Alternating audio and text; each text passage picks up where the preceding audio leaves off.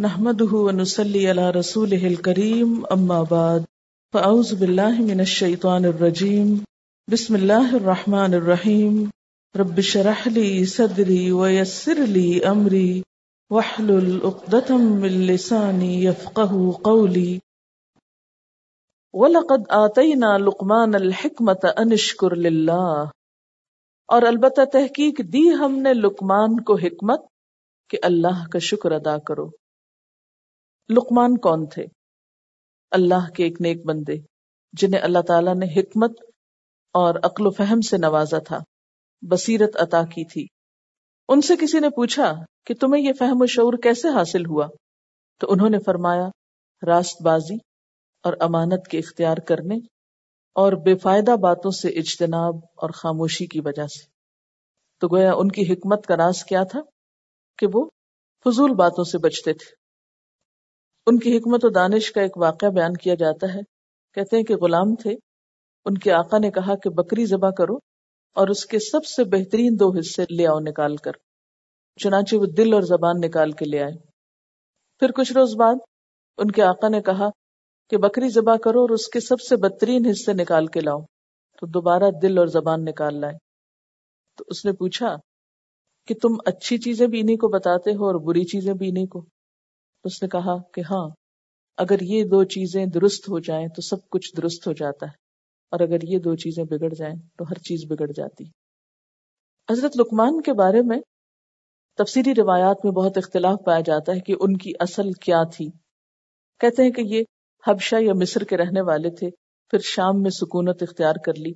حضرت داؤد علیہ السلام کا زمانہ پایا۔ بعض نے ان کو نبی بھی بتایا ہے، لیکن اکثریت نے اس سے اختلاف کیا ہے۔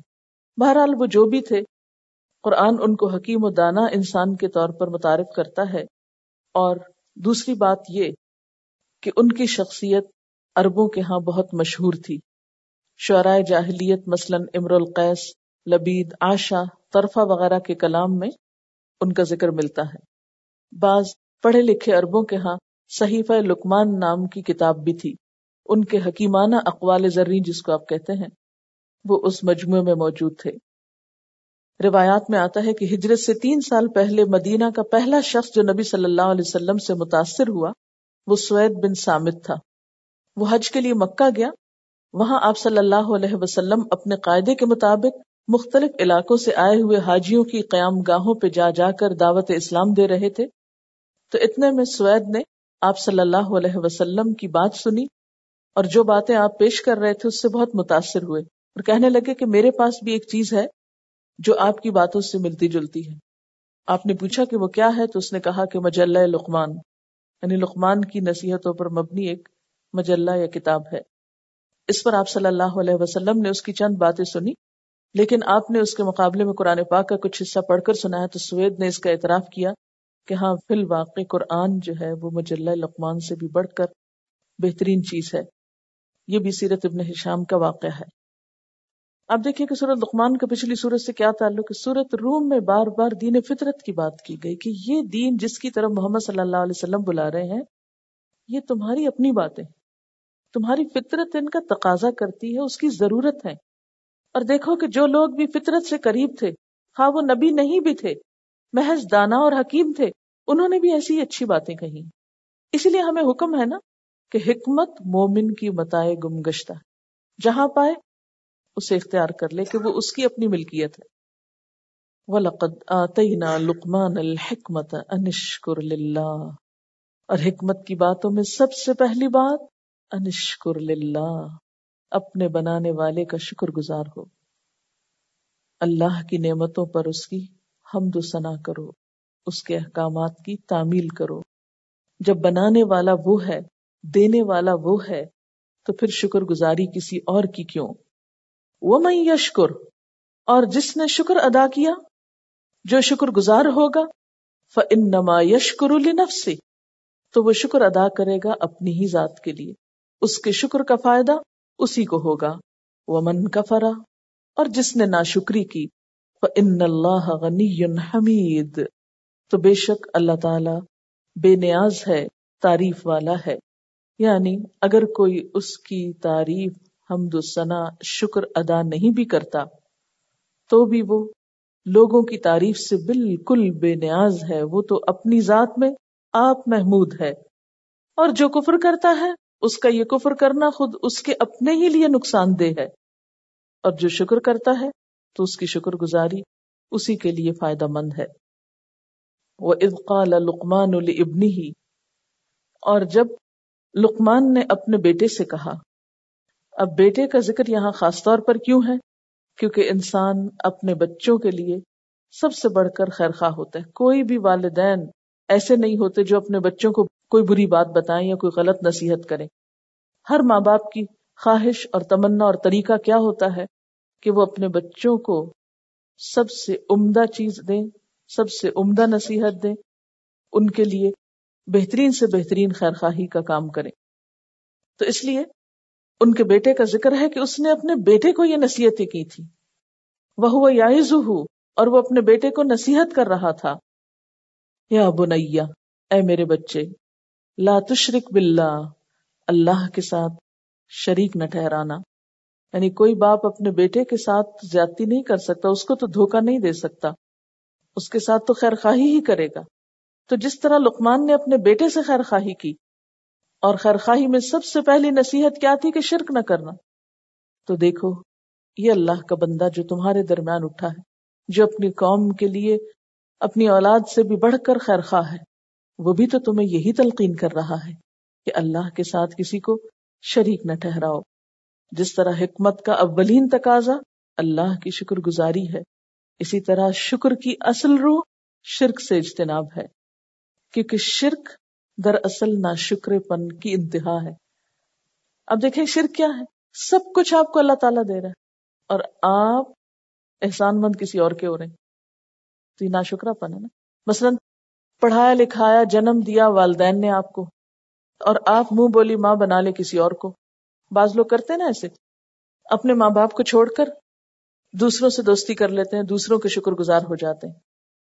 تو اسی طرح رب کے ساتھ بھی بندے ایسا ہی طریقہ اختیار کیے ہوئے ہیں۔ رب نے پیدا کیا ان کو، رزق اس نے دیا، زندگی کی ہر نعمت اس نے دی۔ لیکن ان کی عبادت اور ان کی توجہ دوسروں کی طرف ہو گئی۔ ان شرک لظلم عظیم۔ بے شک شرک بہت بڑا ظلم ہے۔ ظلم عظیم ہے۔ اور ظلم کا کیا معنی ہوتا ہے؟ کسی کو اس کے حق سے محروم کر دینا۔ یعنی اللہ کا حق کیا ہے؟ کہ سب سے بڑا اسی کو مانا جائے، اسی کی عبادت کی جائے، اسی کی اطاعت گزاری کی جائے، اسی کا شکر ادا کیا جائے۔ لیکن جب کوئی ایسا نہیں کرتا، اس کو چھوڑ کر دوسروں کی طرف توجہ کرتا ہے، تو ایسا کرنا سب سے بڑا ظلم ہے۔ وَبَصَّيْنَ الْإِنسَانَ بِوَالِدَيْهِ۔ اب یہاں سے اللہ تعالیٰ کا کلام شروع ہو رہا ہے۔ لقمان کی تھوڑی سی بات، پھر اللہ تعالیٰ براہ راست اپنی طرف سے نصیحت کرتے ہیں۔ وَبَصَّيْنَ الْإِنسَانَ۔ اور ہم نے وسیعت کی، تاکیدی حکم دیا انسان کو۔ کس بات کا؟ بے والدئی کہ اپنے والدین کے ساتھ یعنی اچھا سلوک کرنا، احسان کرنا۔ حملت ہو امہ وہن آلہ اس کی ماں نے اس کو کمزوری پر کمزوری اٹھا کر پیٹ میں رکھا۔ مشقت پہ مشقت اٹھا کر۔ زوف پہ زوف اٹھا کے۔ وہن کس کو کہتے ہیں؟ کمزوری کو۔ یعنی ماں کو جب حمل ٹھہرتا ہے، تو بچہ تو دن بدن بڑھنا شروع کر دیتا ہے، اس کی تو گروتھ شروع ہو جاتی اور ماں دن بدن کمزور ہونے لگتی کیونکہ ماں کے خون پہ وہ پلتا ہے۔ ماں کی غذا سے وہ غذا لیتا ہے۔ ماں کے اندر آپ دیکھیں، بچے کی پیدائش کے دوران کس کس قسم کی ڈیفیشنسیز ہو جاتی کیلشیم کی کمی ہو جاتی ہے، انیمک ہو جاتی ہے مائیں خون کی کمی ہو جاتی ہے، ویسے کمزوری ہو جاتی ہے، جو جو بوجھ بڑھتا ہے، ماں تکلیف پہ تکلیف اٹھاتی ہے، مشقت پہ مشقت کرتی ہے۔ اسی لیے والدین کے ساتھ احسان کے فوراً بعد خصوصاً ماں کی بات کی گئی کہ ماں کا حق زیادہ ہے۔ جیسے کہ ایک حدیث میں آتا ہے کہ ایک شخص نے آپ صلی اللہ علیہ وسلم سے آ کر پوچھا کہ میرے سب سے اچھے سلوک کا مستحق کون ہے؟ تو آپ نے فرمایا تمہاری ماں۔ اس نے پھر پوچھا، آپ نے فرمایا تمہاری ماں۔ اس نے پھر پوچھا تو آپ نے فرمایا تمہاری ماں۔ چوتھی دفعہ جب پوچھا تو فرمایا تمہارا باپ۔ یعنی ماں کا درجہ۔ باپ کے مقابلے میں بھی تین گنا زیادہ ہے کیونکہ ماں بچے کے لیے باپ کے مقابلے میں زیادہ تکلیف اٹھاتی۔ تو جو جس چیز میں جتنی محنت کرتا ہے، جتنی مشقت کرتا ہے، اس کا اجر و ثواب اتنا ہی زیادہ ہو جاتا ہے۔ تو ماں کا درجہ کیوں زیادہ ہے؟ کیونکہ وہ بچے کو جنم دینے سے پہلے بھی تکلیفیں اٹھاتی ہے اور یہاں وہن کا لفظ ہے، وہن کا معنی ہوتا ہے زوف، کمزوری، سستی۔ ابتدا میں بھی پریگنینسی کے ماں کمزوری کا شکار ہوتی ہے۔ بسا اوقات وہ خود کھا پی نہیں سکتی، کھایا پیا، اگل دیتی ہے، جس سے مزید کمزوری لاحق ہو جاتی ہے۔ اور جو جو بچے کا بوجھ بڑھتا ہے، بچے کی غذا بڑھتی ہے بچے کی ضروریات بڑھتی ہیں، وہ سب کچھ وہ ماں ہی سے لیتا ہے۔ کوئی اور بیرونی ذریعہ نہیں ہوتا اس تک غذا پہنچانے کا یا اس کی ضروریات پوری کرنے کا۔ لہذا ماں کا درجہ اور ماں کا رتبہ زیادہ ہے کہ اس نے تکلیف پر تکلیف اٹھا کر بچے کو پیٹ میں اٹھایا۔ و فسال فی آمین اور اس کا دودھ چھڑانا دو سال میں پورا ہوا۔ اس سے یہ بات لازم نہیں آتی کہ دو سال ضروری ہے دودھ پلایا جانا، کیونکہ دوسری جگہ پر آپ پڑھ چکے ہیں کہ ول والدات اولاد کاملین لمن اراد ان یتم الرضاعہ کہ مائیں اپنے بچے کو دودھ پلائیں۔ کتنا؟ دو سال۔ لمن اراد ان ردا اس کے لیے جو ارادہ کرے کہ رضاعت کی مدت پوری کرے۔ تو اس سے کیا پتا چلتا ہے کہ مدت رضاعت دو سال سے زیادہ نہیں ہے۔ انشکرلی اب یہ انشکرلی کس کے ساتھ جا رہا ہے؟ وسین انسان اب والدئی ہی کیسا معاملہ؟ انشکرلی ولی والدئی کہ شکر گزار رہو میرے اور اپنے والدین کے۔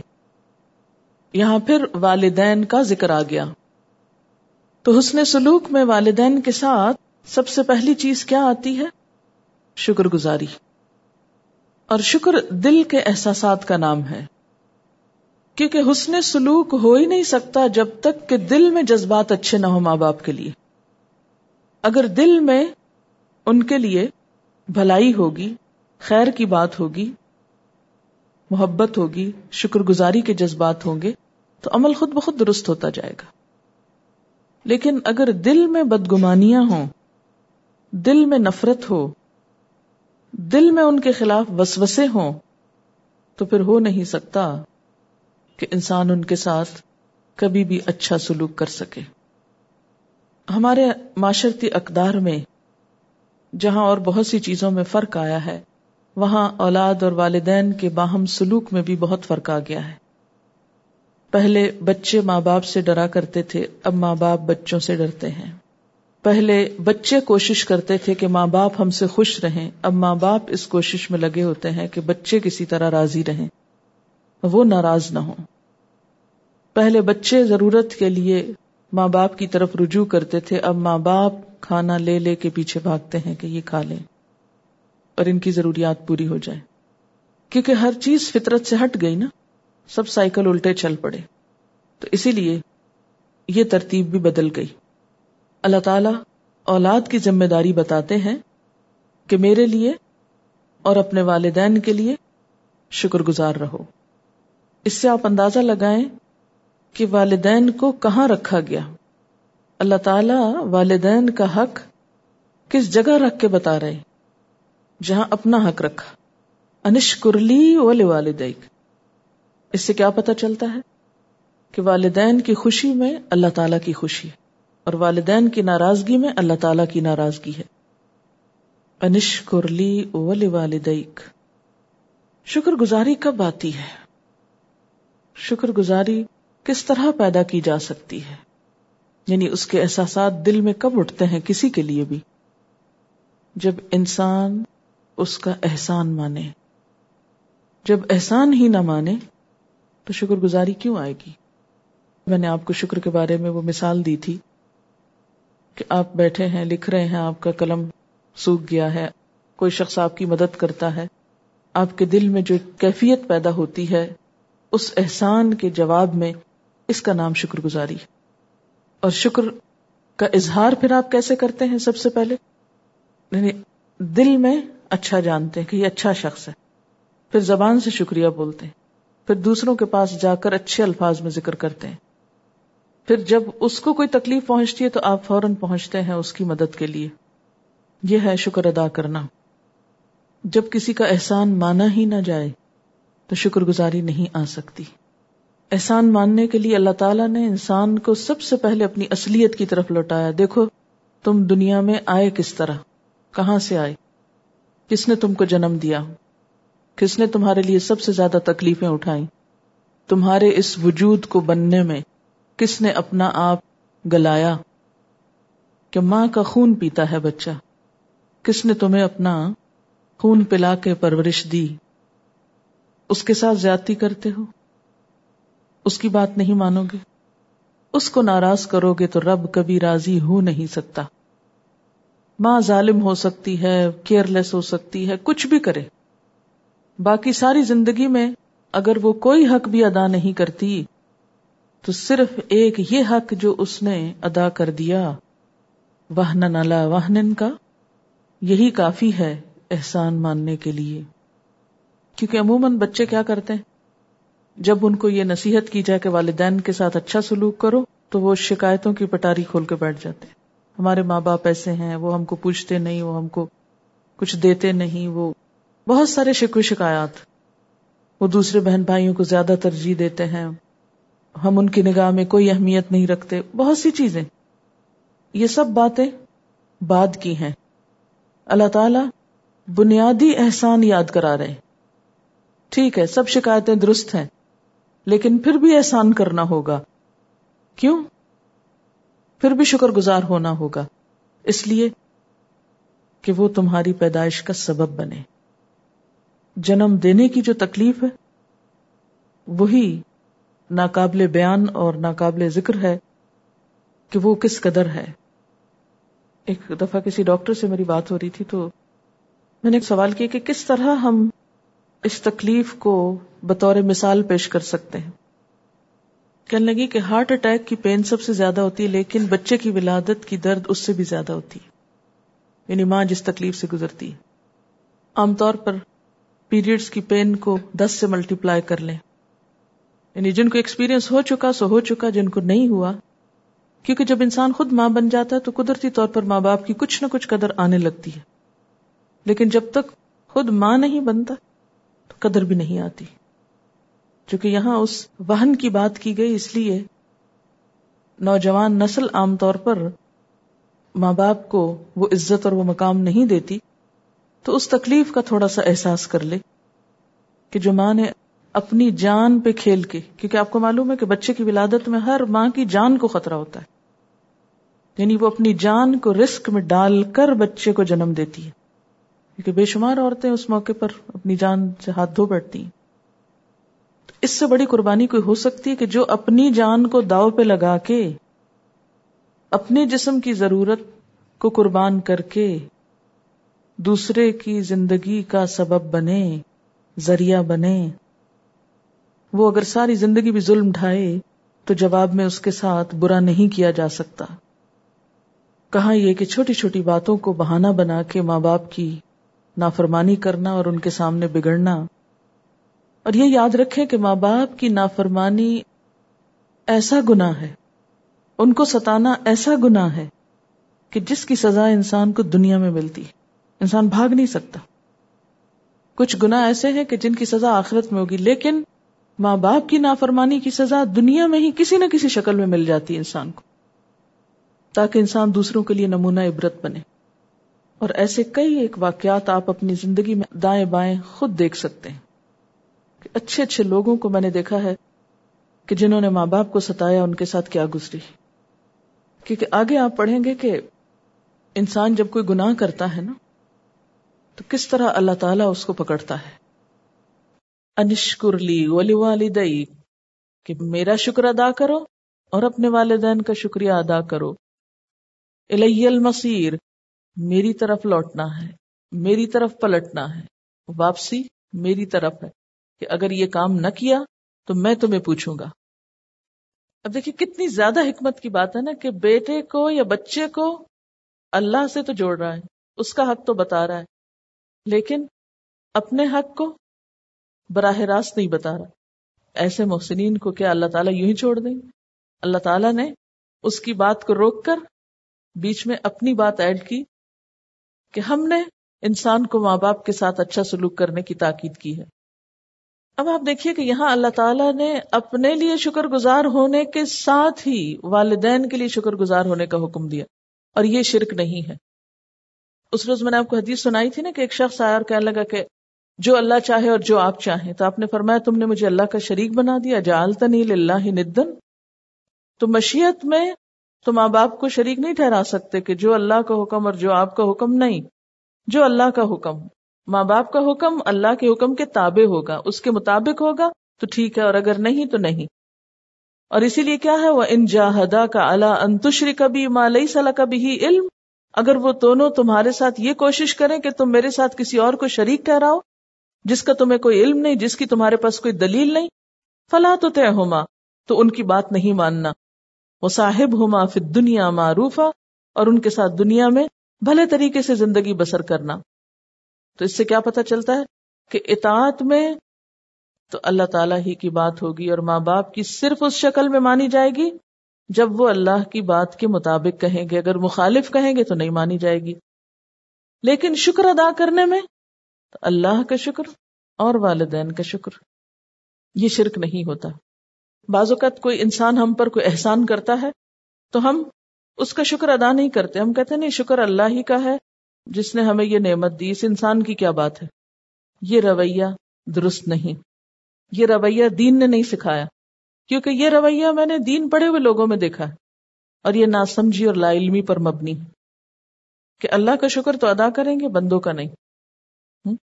یعنی کسی بھی معاملے میں۔ مثلا کسی بندے نے آپ کی مدد کر دی۔ تو آپ کہتے ہیں، تو کیا ہوا مدد کر دی؟ اللہ کا عزن تھا تو مدد ہوئی۔ نا، میں نے اللہ کا شکر ادا کر لیا، بس کافی ہے۔ ٹھیک ہے نا ایسا؟ نہیں ہے۔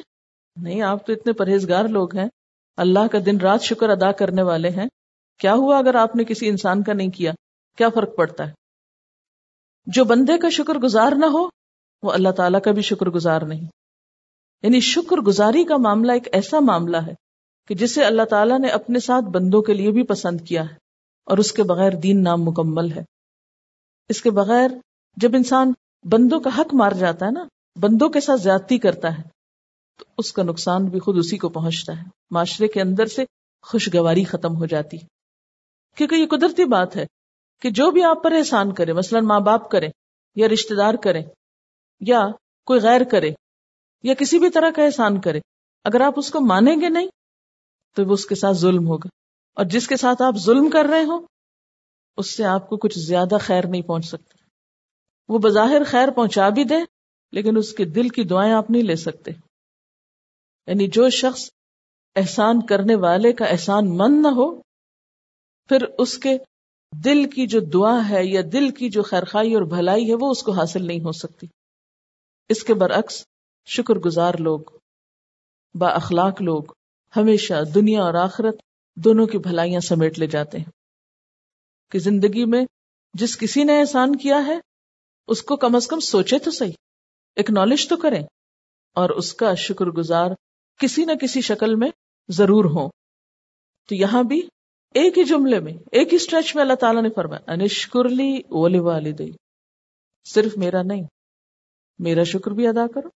اور والدین کا بھی کرو ہاں اگر وہ تمہیں گناہ کی کوئی بات کہتے ہیں، تو وہ نہیں ماننی تم نے۔ کیونکہ اللہ کی نافرمانی میں تو پھر والدین کا حق باقی نہیں رہتا۔ وہ صاحب ہوما فت دنیا معروفا۔ ہاں دنیا میں ان کے ساتھ معروف طریقے سے زندگی بسر کرو۔ یعنی اگر والدین اللہ کے نافرمان ہیں یا نافرمانی کا حکم دیتے ہیں تو بھی تم ان کے ساتھ بدتمیزی نہیں کرو گے۔ تو بھی ان کے ساتھ برا نہیں کرو گے۔ مثلا عام طور پر اولاد کیا سوچ لیتی؟ ہمارے والدین نے وہ جو فلاں زیادتی ہمارے ساتھ کی تھی نا، تو اس بنا پر ہم والدین کے ساتھ یہ سلوک کر رہے ہیں۔ شیطان کوئی بھی وسوسہ ڈال دیتا ہے۔ اکثر ینگسٹرز کے اندر یہ خرابی دیکھی گئی کہ ماں باپ کو دشمن سمجھتے ہیں۔ خصوصاً ٹین ایج میں۔ ماں باپ پکے دشمن نظر آتے ہاں؟ یہاں تک بچے کہہ دیتے ہیں کہ آپ نے ہمیں جنم کیوں دیا تھا؟ آپ ہمیں مار ڈالتے۔ آپ نے تو ہمیں دنیا میں لا کر ہمارے ساتھ زیادتی کی۔ تو یہ ناشکری کی انتہا ہے۔ آپ دیکھیں کہ کسی کے دنیا میں آنے کا فیصلہ انسانوں کے اپنے اوپر نہیں ہوتا۔ یہ تو اللہ کا فیصلہ ہے۔ ماں باپ اگر دنیا میں لانے کا سبب بنے، خواہ آپ اپنی زندگی سے بیزار ہیں، تو بھی یہ کیا ہے دراصل؟ اللہ کے عزن سے ہوا۔ اللہ کا حکم نہ ہوتا تو کون اس زمین پر زندہ ہوتا؟ کوئی بھی نہیں۔ عموماً آپ دیکھیں خاندانوں کے اندر، گھرانوں کے اندر، جتنی بے چینیاں پائی جاتی ہیں، جتنی تعلقات کی خرابیاں اس کی بنیادی وجہ ناشکرا پن ہے۔ شوہر اور بیوی کا بگاڑ ناشکرے پن کی وجہ سے ہوتا ہے۔ بیوی شوہر کے حق میں شکر گزار ہونا شروع کرے، آپ دیکھیں کہ پوری خاندانی زندگی کا نقشہ بدل جائے گا۔ جب ہم دوسرے کے احسان کو مانتے ہی نہیں، جب ہم شکر ادا ہی نہیں کرتے، تو ہم اس سے مزید کس خیر کی توقع رکھتے ہیں کہ وہ ہمارے ساتھ کیا بھلائی کرے؟ یعنی انسان انسان ہے نا، کب تک کوئی آپ کے ساتھ یک طرفہ طور پہ بھلائی کرتا رہے گا؟ نہیں۔ پھر اگر آپ واقعی اپنے آپ کو کسی کی بھلائی کا مستحق بنانا چاہتے ہیں، تو جواباً آپ کو بھی آگے بڑھنا ہوگا۔ آپ کو بھی اپنا فرض پورا کرنا ہوگا۔ اور انسانوں کے حقوق ادا کرنے میں سب سے پہلا حق کیا ہے؟ شکر گزاری۔ وہ انجا ہدا کا اللہ انتشر کبھی مالئی صلاح کبھی ہی علم فلا تو ہوما وہ صاحب ہوما پھر دنیا معروف تو عموماً معروف طریقے سے زندگی بسر کرنے سے کیا چیز روکتی ہے انسان کو والدین کے ساتھ؟ وہ ہمارے والدین زیادہ ریلیجس نہیں نا، اس لیے ہمارے دل میں ان کی کوئی عزت نہیں۔ بعض دیندار لوگوں سے اس قسم کی فضول باتیں بھی سننے کو ملی ہیں۔ اس لیے میں آپ سب کو اس مقام پر اور اس معاملے میں شدید قسم کی تنبیہ کرتی ہوں کہ ماں باپ خوش بھی ہوں، کہیں زبان سے بھولے میں بھی کوئی بات ان کی شان کے خلاف نہ نکلے۔ کچھ بھی کریں۔ آپ بدتمیزی کرنے کے روادار نہیں، آپ حقدار نہیں۔ مثلا، انہوں نے آپ کو حق نہیں دیا۔ بعض اوقات ہمیں یہ شکایت ہوتی ہے نا، ماں باپ نے ہمیں حق نہیں دیا، ہمیں اچھا پڑھایا لکھایا نہیں۔ ہماری شادی فلاں جگہ کیوں کر دی؟ ہمیں جہیز نہیں دیا۔ ہمیں وہ نہیں دیا، وہ نہیں دیا۔ ساری زندگی اولاد شکایتیں کرتی رہتی۔ تو ایسی صورت میں بھی کہ اگر سریحن ماں باپ نے زیادتی کی ہو سریحن تو بھی آپ کو حق نہیں کیا بدتمیزی کریں۔ اگر آپ محبت نہیں بھی کر سکتے، اگر آپ ان کو حق نہیں بھی دے سکتے، تو کم از کم اپنی زبان کو شر سے روک لیں، برائی سے روک لیں۔ کیوں؟ وہ صاحب ہوما پھر دنیا معروف دنیا میں ان سے معروف طریقے سے گزارا کرو۔ من اناب الیہ پیروی ان کی نہ کرو، ان کو فالو نہیں کرو۔ فالو کس کو کرو؟ اس شخص کے راستے کو جو میری طرف رجوع کرتا ہو۔ یہاں کے ایک وہ کلیش ہو جاتا ہے نا، انسان فیصلہ نہیں کر پاتا۔ ماں باپ کی محبت ہے، ان کے احسانات ہیں، لیکن رستہ ان کا غلط ہے۔ دوسری طرف ایک اور شخص ہے جس کا رستہ درست ہے۔ اب کس کو فالو کریں؟ ماں باپ کے احسانات زیادہ ہیں۔ انہوں نے پیدا کیا، پڑھایا، لکھایا، اتنی تکلیفیں ہمارے لیے اٹھائی اور کوئی دوسرا شخص؟ اس کا، اس درجے کا احسان نہیں ہے۔ لیکن وہ اللہ کی طرف بلا رہا ہے یا اللہ کی طرف رجوع کرتا؟ تو فرمایا کہ اس موقع پر آ کر وقت سبھی لمن انا بلیا تمہیں پیروی والدین کی نہیں کرنی۔ اس شخص کے راستے کی کرنی ہے۔ اب یہاں پر آپ دیکھیں، اس شخص کی بھی نہیں کرنی۔ اس شخص کے راستے کی کرنی۔ یہ بھی ایک بڑی نازک سی ٹرم ہے۔ جیسے سراط اللہ انامتا علیہ ان لوگوں کا راستہ جن پر نے انعام کیا۔ پیروی اس راستے کی کرنی ہے یعنی اچھے طریقے کی کرنی۔ ہے اور اشارہ ہے اہل ایمان کی طرف، دین پر چلنے اور چلانے والوں کی طرف، کیونکہ صورت العنکبوت میں والدین کا قول نقل کیا گیا تھا، جس میں وہ کہتے ہیں اتبیو سبیلنا واللحمل خطایاکم ہمارے پیچھے چلو، ہم تمہاری خطائیں اٹھا لیں گے۔ رشتے دار، عزیز، دوست، یہی تو کہتے ہیں، ہمارے رستے پہ آ جاؤ، تمہارے قصور بھی ہمارے ذمے سے اور ماں باپ تو سب سے بڑھ کر ایسی بات کرتے ہیں۔ فرمایا نہیں، وہ تمہارے بوجھ نہیں اٹھائیں گے، ان کے رستے پہ نہیں چلنا۔ چلنا ہے اس شخص کے رستے پہ جو میری طرف رجوع کرے۔ تم مرجعکم، پھر میری طرف تم سب کو لوٹنا ہے۔ پھر میں تم کو بتاؤں گا۔ بیما کن تم جو تھے تم تاملون تم عمل کرتے۔ جو کچھ تم کرتے رہے وہ پھر میں تم کو بتاؤں گا۔ تمہارے اعمال سے تمہیں باخبر کروں گا۔ اچھا اس ڈائلمے کا شکار آپ تو نہیں کبھی ہوئے؟ اس کانفلکٹ کا، اس کشمکش کا، اس پریشانی کا جو اس آیت میں بیان ہوئی ہے۔ ماں باپ کچھ کہتے ہیں؟ دین کے تقاضے کچھ اور ہیں۔ کوئی ایسی مشکل تو نہیں آپ کی زندگی میں؟ چلے الحمد للہ اللہ نے آپ کو ہر مشکل سے بچایا ہوا۔ کیسے نہیں ہے؟ یہ تو ہوتی ہے۔ تھوڑی یا زیادہ ہر شخص کی زندگی میں ہوتی ہے ہاں؟ اور بعض اوقات ماں باپ نہیں ہوتے، کوئی اور بڑے ہوتے، شوہر ہو سکتا ہے، سسرال ہو سکتے ہیں، معاشرہ ہو سکتا ہے، کوئی بھی۔ تو یہ تو کہیں بھی ہو سکتی ہے پریشانی۔ ایک ادھر کھینچ رہا ہے، ایک ادھر کھینچ رہا ہے، انسان بیچ میں کھڑا ہے۔ اچھا ادھر جاؤں یا ادھر جاؤں؟ ادھر جاتی ہوں تو یہ اور یہ دنیا کے فائدے حاصل ہوں گے۔ ادھر جاتی ہوں تو دنیا ساری جاتی ہاں آخرت آخرت تو پھر آئے گی تو دیکھی جائے گی، وہ اللہ غفور رحیم ابھی تو اس کی سنو، اس کی مانو، جس سے جلدی ملنے والے فائدے حاصل ہوں۔ اور یہاں آ کر انسان پھسلتا ہے۔ لیکن قرآن کیا بتاتا ہے؟ سبھی لمنانا بلیہ کلیئر ڈائریکشن دے رہا واضح۔ ان کی عزت، احترام، عقیدت، سب کچھ۔ خدمت شکر گزاری ان پہ مال خرچ کرنا، ان کے سارے حقوق ادا کرنا۔ لیکن ایک کام نہیں کرنا، اور وہ ہے ان کے راستے کی پیروی۔ وہ نہیں کرنا۔ پیروی اس کی کرنی ہے، بات اس کی ماننی ہے جو اللہ کی طرف بلا رہا ہے۔ اب دیکھیے کہ یہ چونکہ جذبات کا معاملہ ہوتا ہے نا، اور ماں باپ سے ہر بچے کو محبت ہوتی ہے نا، یہاں کے انسان کے لیے فیصلہ کرنا بڑا مشکل ہو جاتا ہے۔ یہ ایک طرح کی ایموشنل بلیک میلنگ بھی ہوتی ہے نا۔ ماں کے دو آنسو دیکھے، اب کیا کریں؟ پاؤں پکڑ لیے انہوں نے۔ موڈ آف دیکھا شوہر کا، اب کیا کریں؟ چھوڑے اللہ کا حکم، پھر کبھی صحیح۔ تو انسان کو پھر ڈسیزن لینا بڑا مشکل ہو جاتا ہے۔ کروں تو کروں کیا؟ کدھر جاؤں؟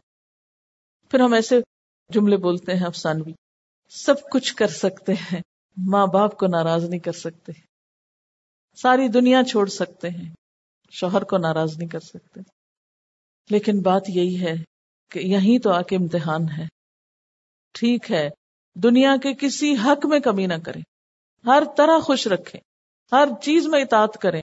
بس جہاں دین کی بات آ جائے، وہاں فرم ہو جائے لیکن یہ فرمنس بہت کم لوگوں کو نصیب ہوتی ہے۔ اور پھر آس پاس والے بھی دیکھ دکھا کے کیا مشورے دینے لگتے ہیں؟ یہ ان کا دین سکھاتا ہے ان کو۔ ماں باپ کے ساتھ ایسا ہی سلوک کرو۔ انہیں ناراض کرو۔ پھر ہر کوئی تانے دے رہا ہوتا ہے۔ اور انسان پریشان اٹھتا ہے کہ واقعی میں ہی غلط ہوں شاید۔ اور اس کا پھر دین کے کام میں، دین کے رستے پہ چلنے میں دل ہی نہیں لگتا۔ وہ کہتا، میں تو کچھ ٹھیک کر ہی نہیں رہا، یہ سب میرا تو قبول ہی کوئی نہیں۔ ماں ناراض ہے، کیا قبول ہوگا؟ اور پھر سب چھوڑ بیٹھتا ہے۔ تو بہت کلیئر انسٹرکشن ہے۔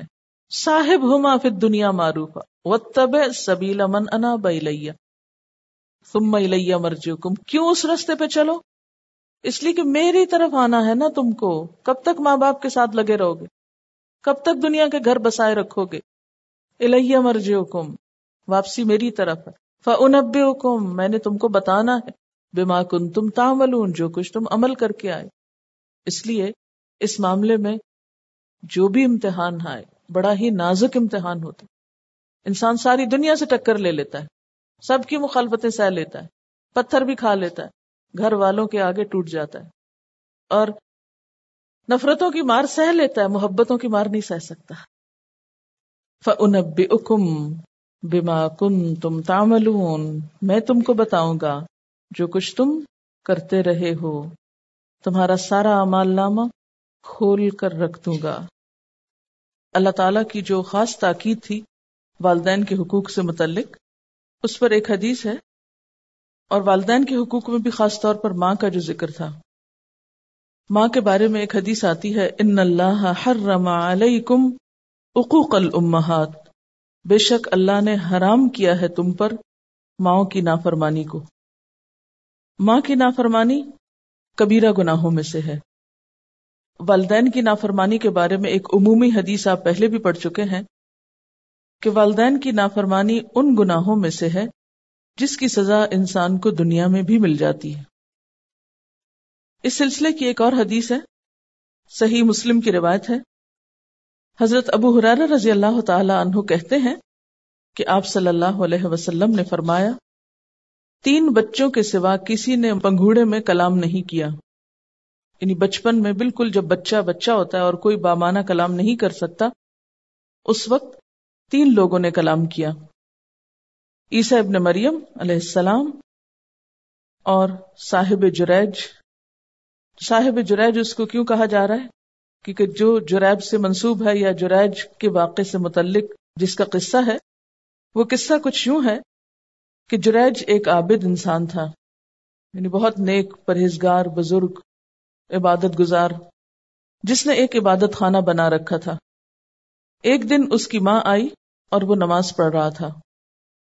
ماں نے کہا، اے جریج اس نے دل میں کہا، یا اللہ، ایک طرف ماں ہے اور ایک طرف نماز ہے۔ وہ نماز میں لگا رہا، حتیٰ کہ اس کی ماں واپس چلی گئی۔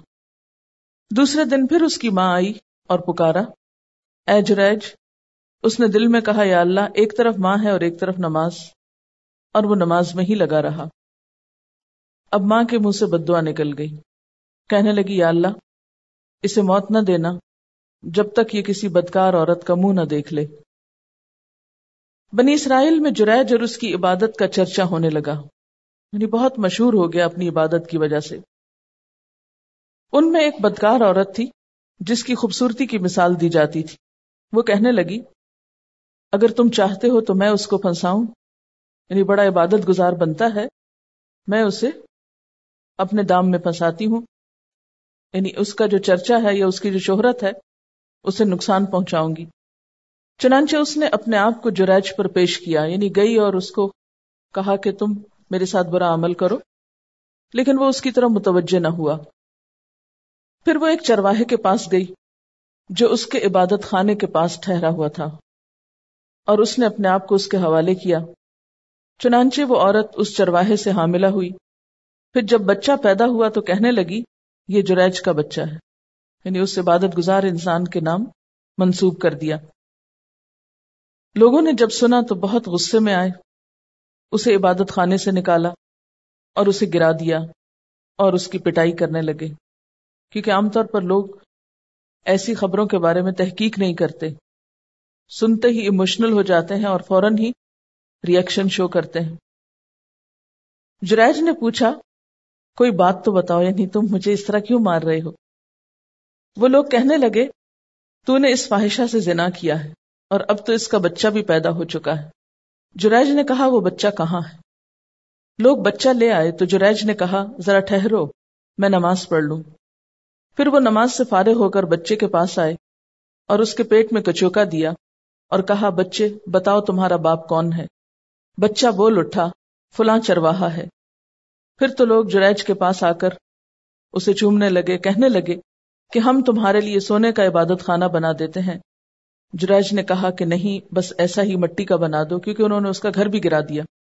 چنانچہ انہوں نے عبادت خانہ بنایا۔ تیسرا بچہ جس نے کلام کیا، بنی اسرائیل میں ایک عورت جو اپنے بچے کو دودھ پلا رہی تھی۔ ادھر سے ایک نہایت خوش وزا سوار گزرا۔ وہ عورت اس سوار کو دیکھ کر کہنے لگی، یا اللہ، میرے بچے کو اس سوار جیسا بنا۔ بچے نے ماں کا دودھ چھوڑ کر کہا، یا اللہ، مجھے ایسا نہ بنانا۔ پھر وہ دودھ پینے لگا۔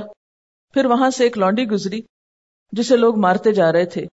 وہ عورت کہنے لگی، یا اللہ، میرے بیٹے کو ایسا نہ بنانا۔ بچے نے دودھ پینا چھوڑا اور بول اٹھا، یا اللہ، مجھے ایسا ہی بنانا۔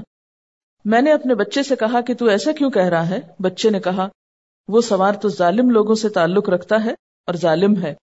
اور اس لانڈی کے متعلق لوگ کہتے ہیں کہ اس نے چوری کی اور زنا کیا، حالانکہ اس نے کچھ بھی نہیں کیا۔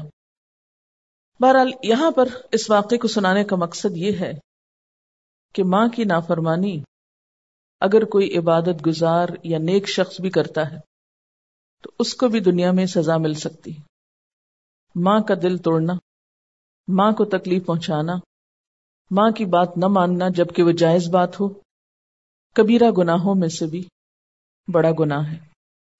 اس کی وجہ کیا ہے؟ اس کی وجہ جیسا کہ قرآن پاک میں آتی ہے، حملت ہُ امہ وہن آلہ وہن و فی آمینی انشکر لی ولی والدیک الی المصیر، کہ ماں باپ کے مقابلے میں، بچے کی پیدائش میں، اور اس کو پروان چڑھانے میں مسلسل تکلیف سے گزرتی ہے۔ وہ اسے اپنا خون جگر پلاتی وہ اس کے لیے راتیں جاگتی وہ اس کی نجاست صاف کرتی وہ اس کی بیماری پر، اس کے دکھ پر دکھی ہوتی اور یہ دکھ اور یہ احساس اور یہ تکلیف ماں کے علاوہ کوئی دوسرا محسوس نہیں کر سکتا۔ اس لیے اس کا اجر اور اس کا مقام اور مرتبہ بھی بڑا رکھا گیا۔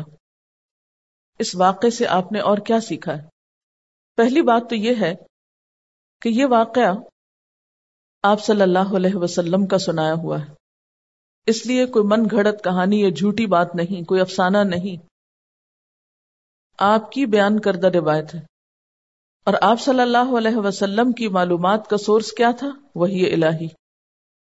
آپ کہیں سے کوئی تاریخ کی کتابیں پڑھ کے نہیں آتے تھے کہ وہاں سے کس سے کہانیاں روایت کرتے ہوں، یا سنی سنائی باتیں آگے روایت کرتے ہوں۔ وہی کی دو قسمیں ہوتی ہیں، وہی یہ مطلوب اور غیر مطلوب۔ مطلوب تو وہ ہوتی ہے جو قرآن پاک کی شکل میں ہوتی ہے اور پڑھی جاتی ہے، اور غیر مطلوب احادیث کی شکل میں ہے کہ جن کی باقاعدہ تلاوت نہیں ہوتی، لیکن وہ بھی وما ان ضلع الئی کا میں آ جاتی۔ یعنی احادیث میں ایسی جو باتیں ہیں جو پچھلے ادوار سے متعلق ہیں، جیسے انبیاء علیہ السلام کے قصے تو اللہ تعالیٰ نے خود قرآن پاک میں بیان کر دیے۔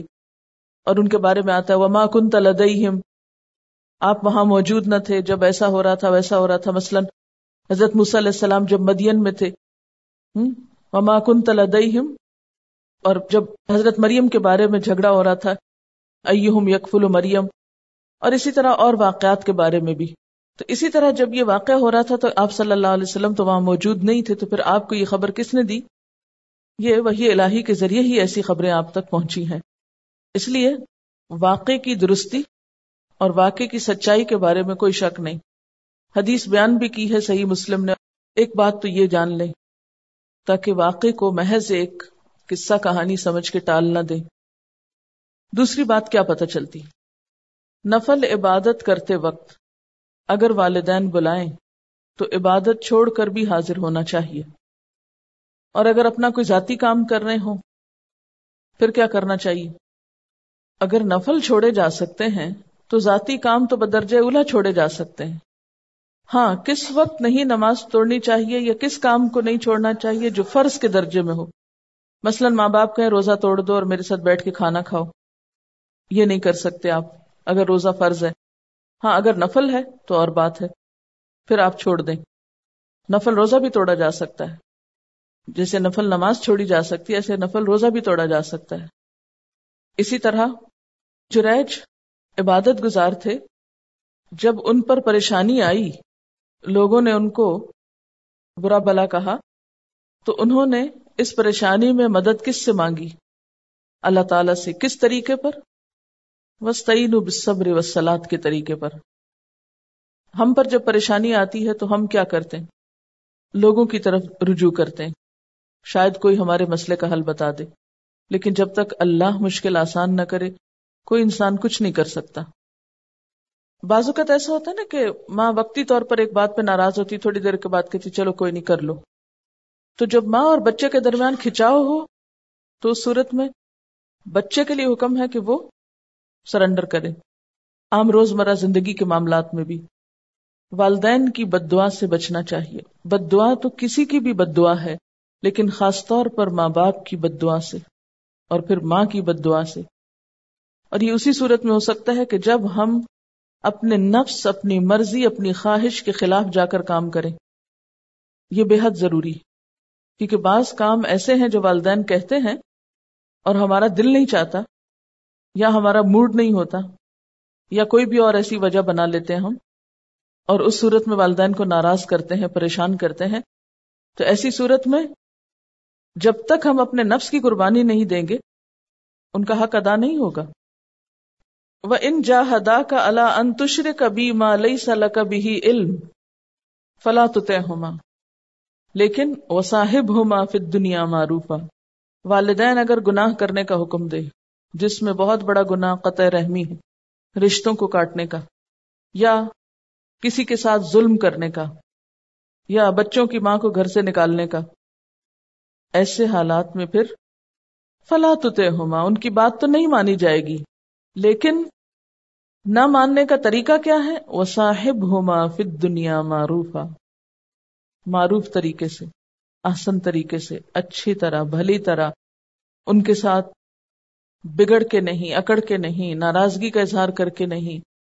اور یہ کہہ کے نہیں کہ نہیں نہیں، یہ آپ بہت زیادتی کر رہے ہیں۔ یعنی اس موقع پر بھی بدتمیزی کا طریقہ نہیں اختیار کیا جائے گا، بلکہ خاموشی کے ساتھ اور آسن طریقے سے اس کا کوئی حل نکالا جائے گا۔ ان کا سوال یہ ہے کہ اگر کوئی شخص اپنی گزشتہ زندگی میں ایسا کر چکا ہے اور والدین حیات بھی نہیں، تو کیا کرے؟ ان کے لیے بخشش کی دعا کرے، نمبر ایک۔ نمبر دو ان کی طرف سے صدقہ خیرات کرے۔ یعنی ان کو ثواب پہنچانے کے لیے کوئی نیک عمل کرے۔ جن سے وہ محبت کرتے تھے، جو ان کے دوست ہیں یا ان کے رشتے دار ہیں، ان کے ساتھ حسن سلوک کرے۔ یہ چیز بھی ان گناہوں کا کفارہ ہو سکتی ہے۔ جیسے ایک شخص آپ صلی اللہ علیہ وسلم کے پاس آیا اور اس نے اسی قسم کا مسئلہ بتایا تو آپ نے فرمایا کہ تمہاری خالہ زندہ ہے، جاؤ اس کے ساتھ حسن سلوک کرو۔ یعنی ماں نہیں مثلاً تو ماں کی بہن کے ساتھ اچھا سلوک کرو، تو وہ اچھا سلوک جو رشتے دار کے ساتھ ہوگا، ماں کی بہن یا کسی اور رشتے کے ساتھ، تو وہ بھی اس گناہ کا کفارہ بنے گا۔ عملی طور پر بھی ازالہ کرنا ہوگا۔ اس میں شکر گزاری کا حکم ملا ہے کہ ہمیں ان کا شکر گزار ہونا ہے۔